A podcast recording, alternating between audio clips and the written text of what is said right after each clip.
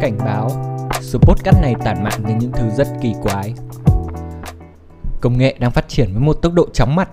Mình nhớ có một lần mẹ mình ngồi xem mình chơi GTA và hỏi đây là phim gì. Wow, đấy chỉ là game năm 2013 thôi nhá. Và giờ đã là năm 2023 rồi. Con người bị choáng ngợp với các trend AR, rồi VR, rồi AI. Nhưng dù là gì thì tất cả chúng đều được phát triển để phục vụ con người. Loài người mở khóa loài người Họ hiểu rõ đến từng tế bào trong cơ thể và sản phẩm đến từ những kiến thức ấy được áp dụng đến hầu hết mọi thứ trong đời sống. Các dreamer, dancer, trainer nhờ hiểu chế độ dinh dưỡng, giấc ngủ và các thớ cơ mà họ có thể đạt được các hình thái cơ thể mong muốn.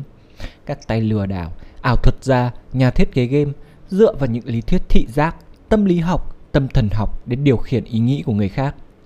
Nói đơn giản, loài người là một bài toán gần như đã được giải. Chỉ là bây giờ họ muốn gì để có thể áp dụng các công thức vào tương ứng thôi.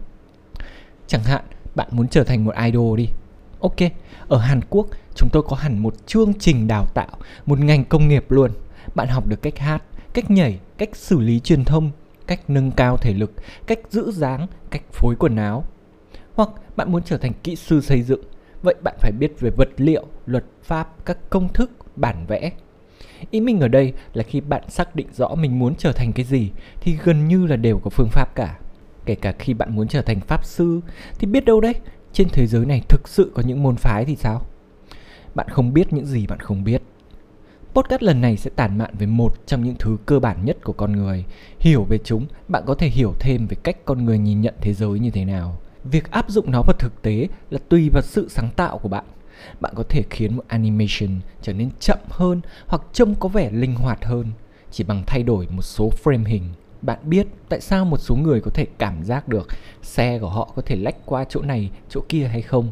Và tại sao các phản hồi lại là cần thiết? Chào mừng đến với podcast 200 mili giây. Nè, hãy để một cây bút trước mặt bạn. Bút loại gì cũng được đắt tiền hay rẻ tiền cũng được. Không có bút thì thay thế bằng một chùm chìa khóa cũng không sao. Giờ, hãy cầm nó lên. Sau đó đặt lại về vị trí cũ. Giờ, hãy nhắm mắt lại và thử cầm nó lên một lần nữa. Tay nào cũng được. Rõ ràng, khi nhắm mắt lại thì bạn sẽ khó hoàn thành nhiệm vụ hơn, đúng không? Vấn đề ở đây là dù có nhìn hay không thì bạn vẫn hoàn thành được nhiệm vụ. Hãy nhớ lại cảm giác vừa nhắm mắt vừa tìm chiếc bút. Bạn sẽ mò mẫm một chút. Bạn sẽ cảm thấy tay bạn sờ vào cái gì đó hơi bóng. À, là quyển sách gần đó. Chiếc bút nằm bên trái cuốn sách, cho nên tìm bên phải sẽ không có ý nghĩa. Và thế là bạn dịch tay sang bên trái. Bạn sờ vào con chuột, chiếc bút nằm bên phải con chuột. Vậy cần phải mò lên trên phải một chút. Có thể tình huống của bạn sẽ khác mình, nhưng dù là gì thì mỗi một thứ bạn cảm nhận khi nhắm mắt sẽ làm thay đổi hành động của bạn. Hãy tưởng tượng mình là một con AI hoạt động bằng những thuật toán.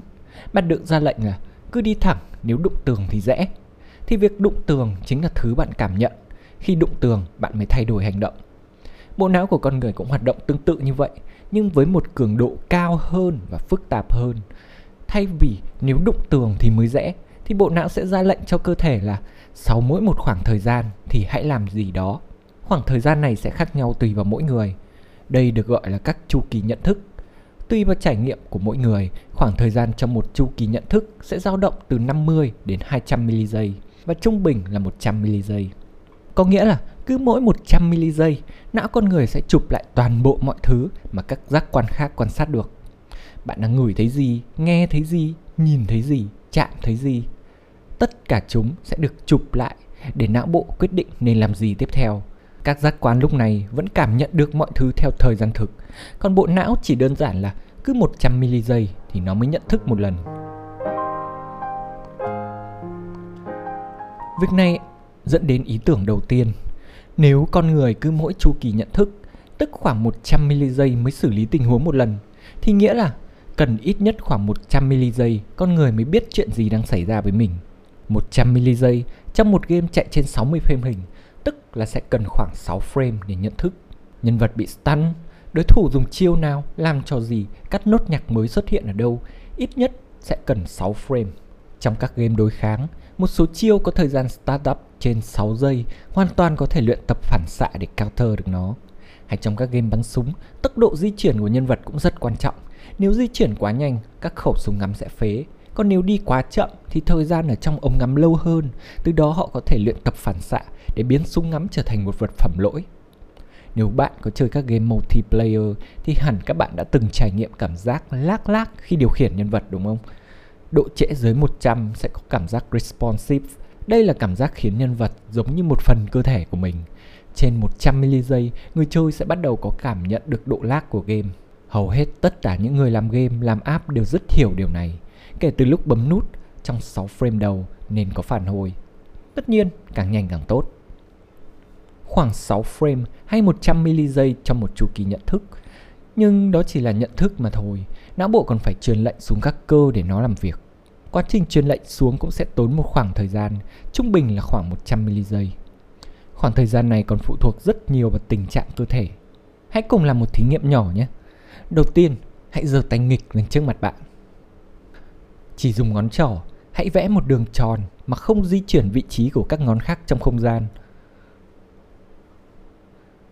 làm tương tự với ngón giữa, ngón đeo nhẫn và ngón út. Bạn đã thử chưa? Vậy, ngón tay của bạn có run không? Bạn có thực sự vẽ được đúng hình tròn không? Có phải lúc bạn vẽ nhanh, lúc bạn vẽ chậm? Thậm chí bạn có cắn răng, nín thở để thực hiện không? Đây được gọi là chứng mất trí nhớ vận động cảm giác, sinh ra khi các cơ ít được sử dụng. Hãy thử lặp lại thí nghiệm này với tay thuận để xem thế nào nhé. Thí nghiệm này nói lên rằng cơ thể con người có khả năng vận động và nhận lệnh từ não khác nhau. Có người nhanh, có người chậm, có người không chuẩn xác. Dù là gì thì độ trễ để cơ có thể thực hiện lệnh là khá lớn. Một người bình thường sẽ cần khoảng 6 frame, tức 100 mili giây. Tổng cộng lại, ta có 200 mili giây kể từ lúc nhận thức được sự việc đến lúc ta thực hiện hành động.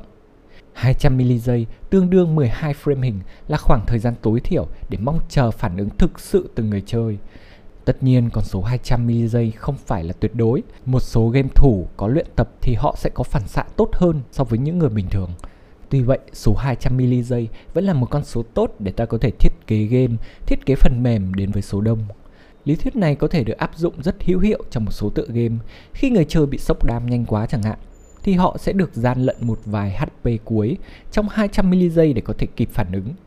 Chạy, hồi máu hay làm gì tùy họ.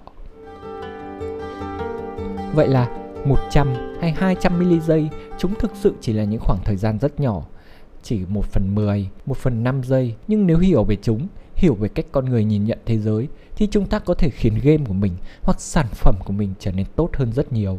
Cảm giác chơi game này sướng hơn game kia, animation này tốt hơn animation kia, ở frame 4 nên có cái này, frame 6 nên có cái này thì người chơi sẽ phản ứng tốt hơn. Dừng vài frame hình trước các impact lớn sẽ còn tăng độ impact lớn hơn còn rất nhiều ứng dụng của nó thiết kế phần mềm cho trẻ em, người lớn, người già cũng đòi hỏi những kiến thức khác nhau. Chưa kể trong tương lai, khi các hệ máy mới, công nghệ mới lên ngôi thì chúng ta vẫn nắm giữ được những gì cốt lõi nhất để mang vào thiết kế. Số podcast này hơi phức tạp một chút, nhưng cảm ơn các bạn đã lắng nghe tới đây. Lắng nghe games nhà làm. Cảm ơn những người đã và đang ủng hộ patience của mình. Và hẹn gặp lại trong những số podcast tới.